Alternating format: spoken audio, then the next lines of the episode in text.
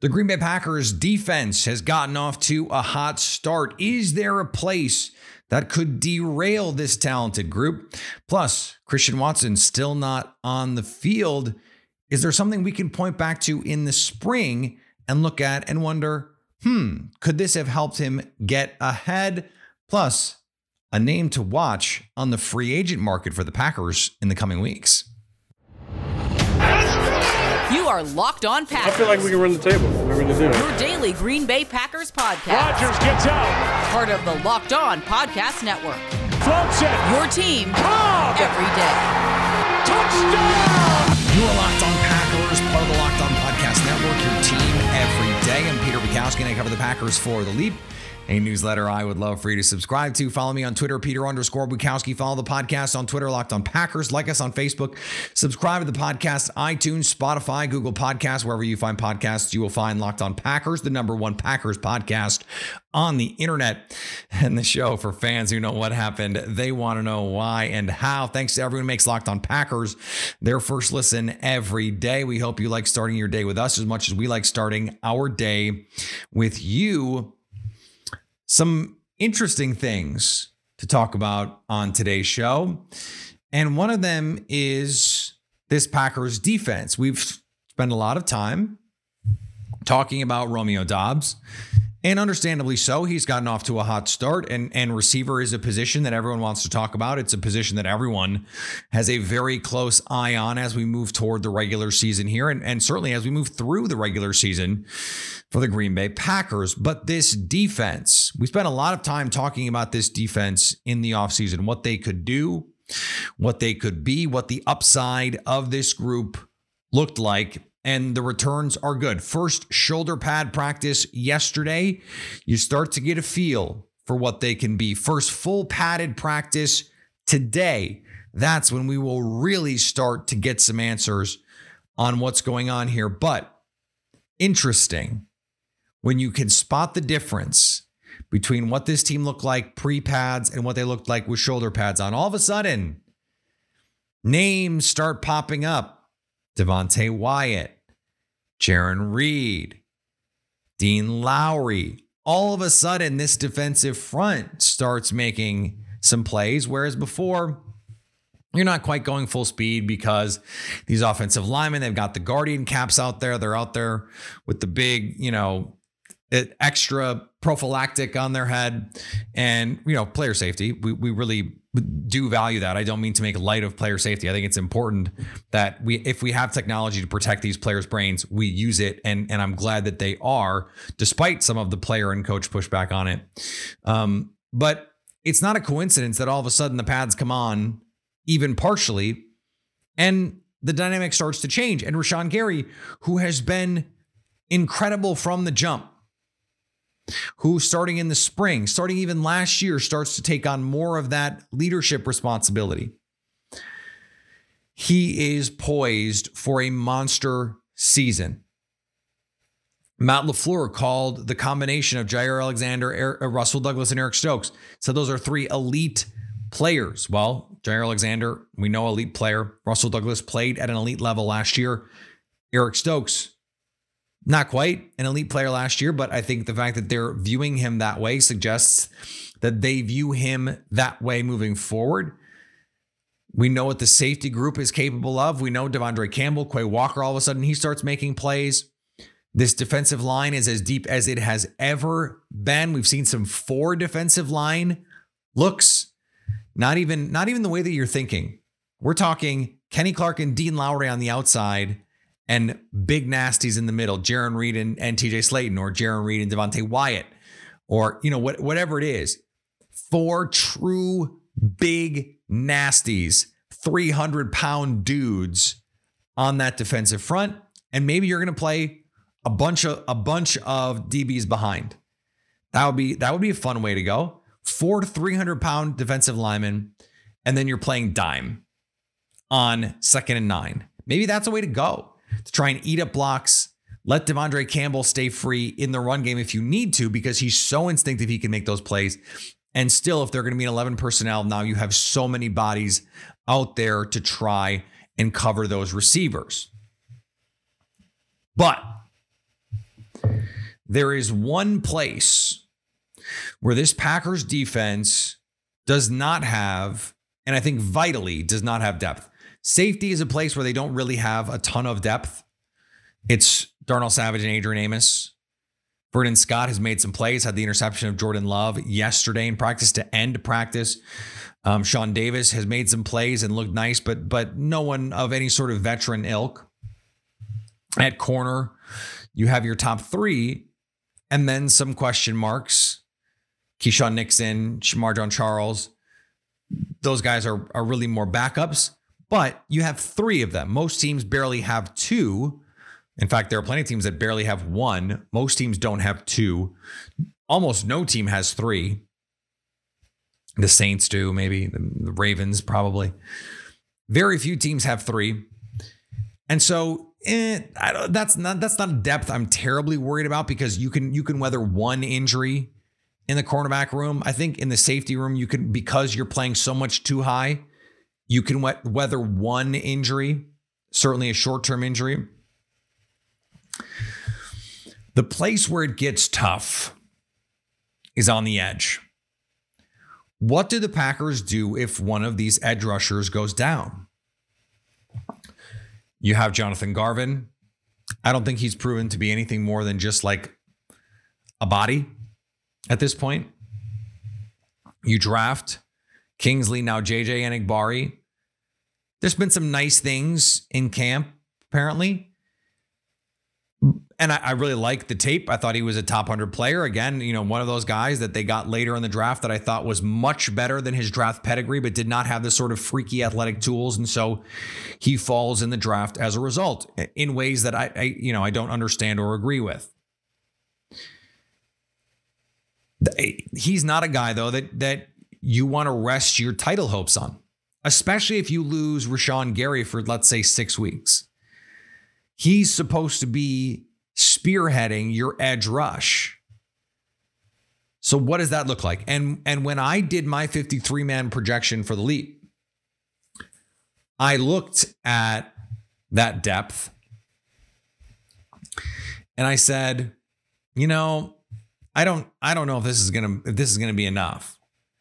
I don't know if this is going to work. I think that the Packers are going to have to sign a veteran.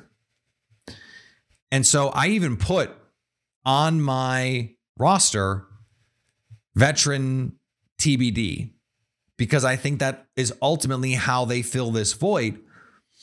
The question becomes where do you find that player? Because someone like Robert Quinn in Chicago, the Bears are not trading Robert Quinn to the Packers. That's just not happening. Unfortunately, though, they they they might trade him to the Rams, who could use an extra defensive piece, especially on the edge.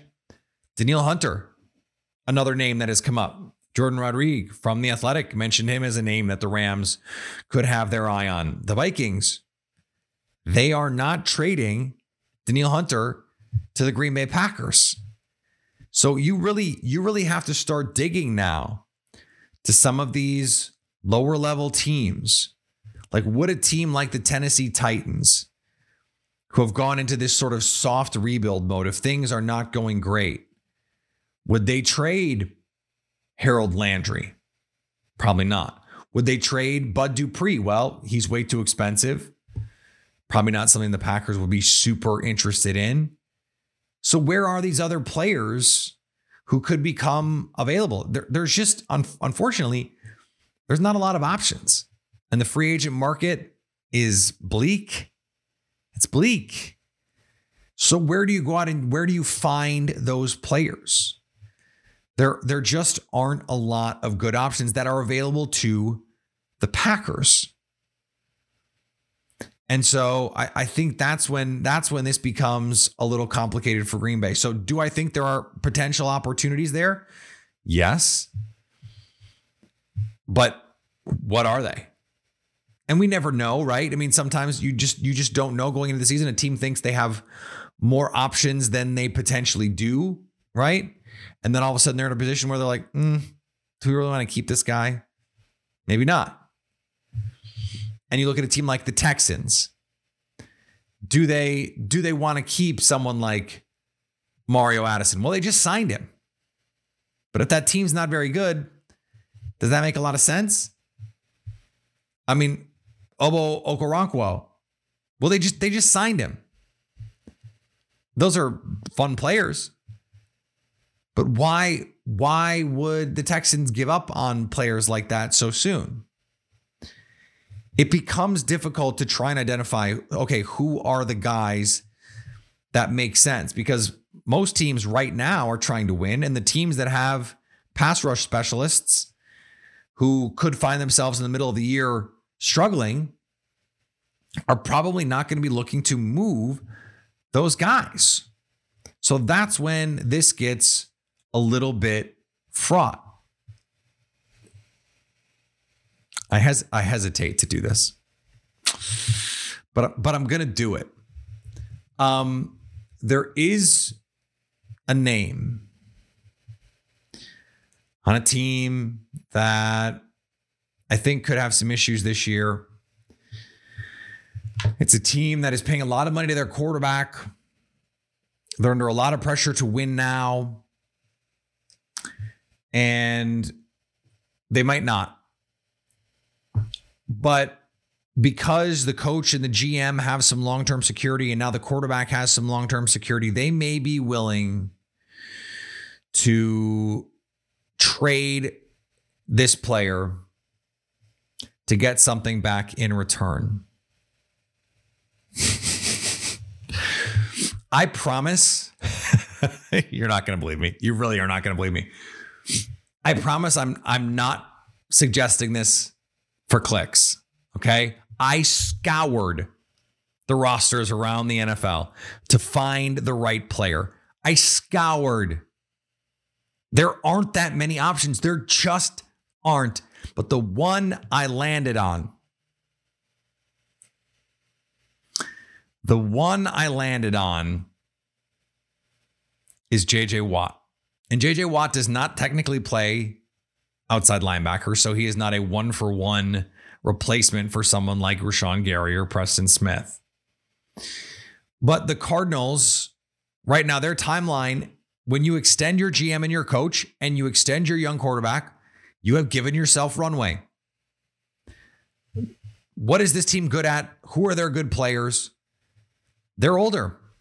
DeAndre Hopkins, JJ Watt, AJ Green, like the, the, Rodney Hudson. Their good players are old.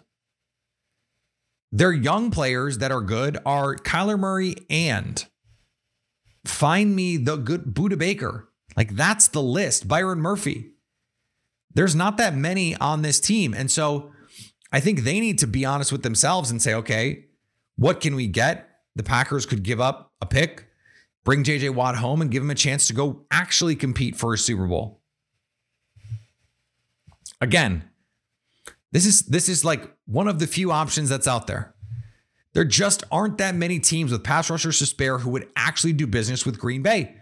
The two who might have guys on the move are in the Packers division and would not trade them to the Packers, I think, under almost any circumstances. But JJ Watt, just, you know, I don't I don't mean to get anyone's hopes up, but just somebody to keep an eye on.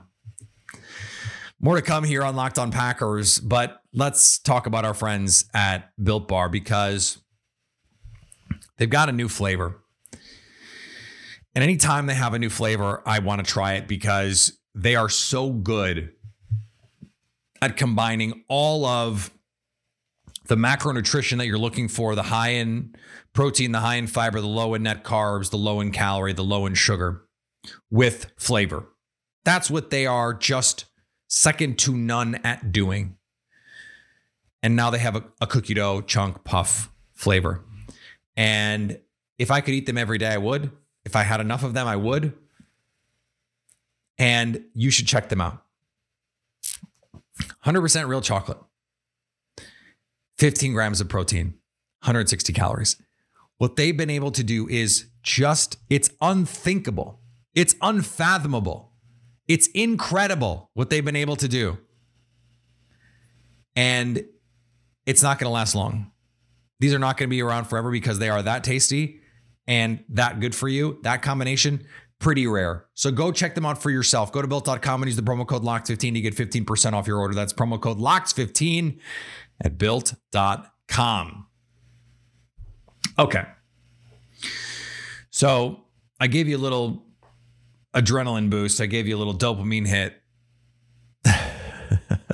I'm telling you, people are there are gonna be people who do not believe me that I that they just that oh you're just do you you just want to get people talking you just want to get no no there there really just aren't that many options there really aren't there really aren't because right now every team thinks that they're a playoff team except for like three and the Bears are one of those teams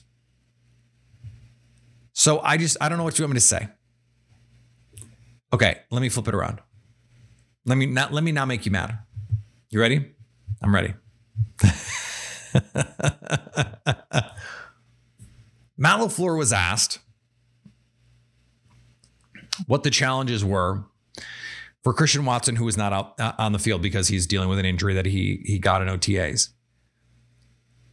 And Matt LaFleur said all the right things about, you know, being really excited about Christian Watson and being really confident that Jason Vrabel and the coaching staff can get him up to speed when he finally is able to get back out on the field. We don't know when that is going to be. But you know what would have really helped. Would have could potentially mitigated the need to catch Christian Watson up to the same level is if your star quarterback, your four time MVP, had been at OTAs.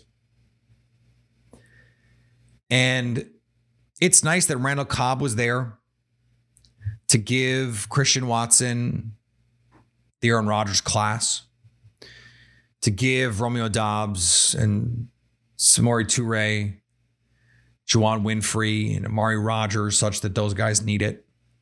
The Aaron Rodgers class but ultimately, he's a substitute teacher.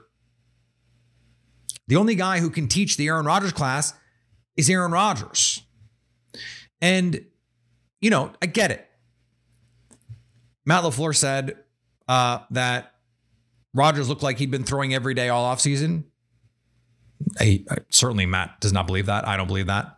I think that's why he said it because he knows Rodgers has been resting and taking break. And and and look, if that's what Rodgers needs at this point in his career, I totally understand where he's coming from. Rodgers is trying to balance what's best for him with what's best for the team. But this is when you feel that loss that he's not at OTAs. Because you can say, okay, well, you know, Pat Mahomes, Josh Allen, Tom Brady, they, they weren't there every day for, for those things either. And, you know, that's fine, whatever.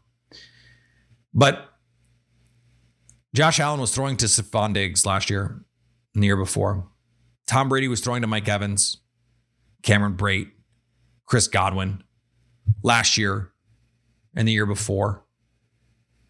Now, Mahomes, he's throwing Travis Kelce. He's got some new guys, but still has Travis freaking Kelce, arguably the greatest receiving tight end of all time, on his team. Aaron Rodgers doesn't have that. Cool. He has a rapport with Allen Lazard and Randall Cobb. That's useful. He doesn't with Sammy Watkins. He doesn't with Christian Watson. He doesn't with Romeo Doubs. And I thought it was telling. Kirsten Moran on the show last Friday asking Aaron Rodgers at the ACC championship in Tahoe what he thought of Romeo Doubs. And Rodgers like, well, you know, I only met him the one time. Well, you know who has met him more than that? Jordan Love. Because they were throwing to each other in OTAs. Jordan Love trying to get better, Romeo Doubs trying to get better, trying to learn the offense. And Matt LaFleur said it yesterday in his press conference. There's only so much you can get out of mental reps. Adjustments at the line of scrimmage, seeing the game through the eyes of the quarterback as a receiver actually on the field is just different than doing it from the sidelines missing those opportunities hurts the team. And no, we couldn't have predicted one of these guys was going to get hurt. We also could not have predicted that Romeo Doubs would be as good as he's been. You don't expect a fourth round pick to come in and perform at the level that he did. So you you can't just throw out this other thing where okay, this guy you traded up multiple picks for to get up in the second round to trade for this incredible talent who needs some seasoning, he needs some polish. Well, you know who would be a great teacher to get him up to speed on all the things that you want as a quarterback? The quarterback. That'd be a really nice thing to have. And the Packers didn't have it. The Packers didn't have it. Now, is it ultimately going to matter? As I said in the spring when we talked about this, I don't know. I don't. I don't think it's going to matter a ton, but I think it would have helped. And if it would have helped, that matters. At least some. It matters something. Now, by Halloween, is it going to all be a wash? Maybe, but if the offense sputters in the first six weeks because Christian Watson is not up to speed and he, you know, he just gets back, let's say, let's say like two weeks from now, three weeks from now, and he gets no real live reps with Aaron Rodgers before the season opens. Would have been nice to have those couple weeks in the spring to be on the same page. That just it just is what it is. Before we finish up, thanks for making Locked On Packers your first listen. Now go make your second listen. Locked On NFL. Our national NFL experts and insiders keep fans dialed in with the biggest stories and the latest news from around the league based on an offseason that has been wild. Just because it's the offseason doesn't mean there is a break in the action. One note I want to add in here before we finish up. Aaron Wilson um, who covers the the league, said, um, and is Houston based, said that Will Fuller is is being monitored by some teams, but does not expect to sign until later in the preseason, which usually means an injury away. And I speculated on the social media, as I am wont to do, that this full sentence was that if Christian Watson's injury does not get better, that he's not on the field by the by later in the preseason, that that's when Will Fuller will sign with the team. The Packers have a history with Will Fuller. Matt LaFleur knows Will Fuller well, loves Will Fuller. They try to trade for him. There was some suggestion that they would sign him last offseason. Just a name to watch, a name to think about. I don't think they would do it now. Brian Gutekunst said they're not on the market. They're going to let these guys do the thing. But let's say all of a sudden it's October, not October, goodness. Let's say it's August 25th, 26th, 28th. And all of a sudden the start of the season is two weeks away. Will Fuller still doesn't have a home and Christian Watson's still not out there on the field. That's that could be when you get that call. That could be when that marriage ends up happening just something to keep an eye on. All right, back tomorrow. More from camp. The pads go on. The pads go on today. So tomorrow should be a fun one because we're going to have stuff to talk about. Family night. Family night is Friday. We'll talk about that next week when we get the chance to actually we won't preview a preseason game, but we'll preview the fact that a preseason game is coming and things to look for and all that kind of stuff. We are almost there, people. We are almost there with real, actual NFL football, as, as real as it is in the preseason, of course. So, a lot of fun is about to kick off. Hopefully, you've been having fun in the offseason as well. Follow me on Twitter, Peter underscore Bukowski. Follow the podcast on Twitter, Locked on Packers. Like us on Facebook. Subscribe to the podcast, iTunes, Spotify, Google Podcasts, wherever you find podcasts, you will find Locked on Packers.